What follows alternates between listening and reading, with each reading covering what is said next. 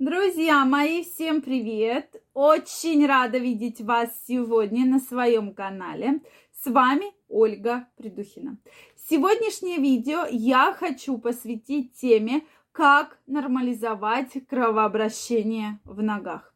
Действительно, многие из нас, учитывая современный образ жизни, страдают болью в ногах. Боли серьезные, и часто многие мои пациентки говорят: мне больно даже ходить, мне больно носить туфельки на каблучках. Раньше я ходила на больших шпильках, каблуках, а сейчас я даже маленький каблучок боюсь одеть, так как действительно возникают очень сильные боли. Поэтому, друзья мои, давайте мы сегодня разберемся, что же делать, если действительно у вас возникают боли в ногах, и чем это вообще чревато, да, почему мы боимся боли в ногах. Действительно, вот сейчас в условиях современной пандемии боль в ногах также может являться как бы осложнением. Но, тем не менее, мы всегда боимся это тромбов, либитов и атеросклерозов. В основном, да, что будет какой-то тромбофлебит, да, или какой-нибудь тромбоз, да. И поэтому жалобы, которые вас должны насторожить. Друзья мои, обязательно послушайте, так как жалобы могут быть у каждого. И нам нужно разобраться, почему они появились и что же делать, чтобы этих жалоб больше не было. Во-первых, это онемение и покалывание в конечностях. То есть вот как будто вы не чувствуете либо пальчики, либо саму ногу. Это означает, что кровь просто не доходит, то есть плохое кровообращение в нижних конечностях, и кровь просто недостаточно насыщена кислородом и не доходит до нижних конечностей, да. Затем изменение кожи, кожаных покровов, да, то есть цвета. Поменялся цвет, но это, друзья мои, уже такая очень серьезная история, да, что онемение может быть, но если вы видели изменение цвета, обязательно нужно сделать УЗИ вен нижних конечностей, крайне важно. Затем слабость в мышцах, когда бывает так называемая перемежающаяся хромота, что вроде человек идет, вроде бы все хорошо, раз и начал хромать. То есть это действительно симптом того, что в мышцах не хватает кислорода, да, плохое кровообращение. Холод в ногах, когда ноги все время ледяные. Вы наверняка помните, что еще в детстве там мама, бабушка вам всегда говорили: одень носки, замерзнут ноги. А когда здесь вроде бы все хорошо, вроде бы все тепло, но вдруг возникает холод в ногах. Это тоже симптом того, что все-таки, да, действительно есть проблемы. Дальше проблемы с ногтями именно на ногах. Это означает, что крови мало, нарушается трофика.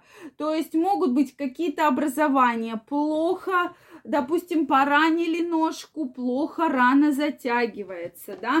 Соответственно, это все говорит о том, что плохое кровообращение. С чем же это может быть связано? Безусловно, это может быть связано с неправильным образом жизни, малоподвижным. Поэтому обязательно нужно движение в любом формате, совершенно в любом. Пожалуйста, ходите пешком, бегайте. Катайтесь на велосипеде, на лыжах, когда снег, да, выпадет, плавайте, ходите в тренажер, то есть все что угодно, но движение крайне необходимо. Также обязательно нужно обратиться к сосудистому хирургу, особенно если появились какие-то острые боли, если вы видите какие-то изменения цвета кожи, вот прямо такое, чего раньше не было, обязательно обратитесь к сосудистому хирургу и сделайте УЗИ вен нижних конечностей. Это крайне важно, друзья мои.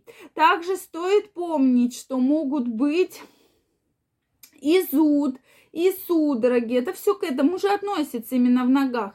Но кроме этого проблема может быть гораздо шире. И когда возникают проблемы с кровообращением, да, не насыщаются нижние конечности.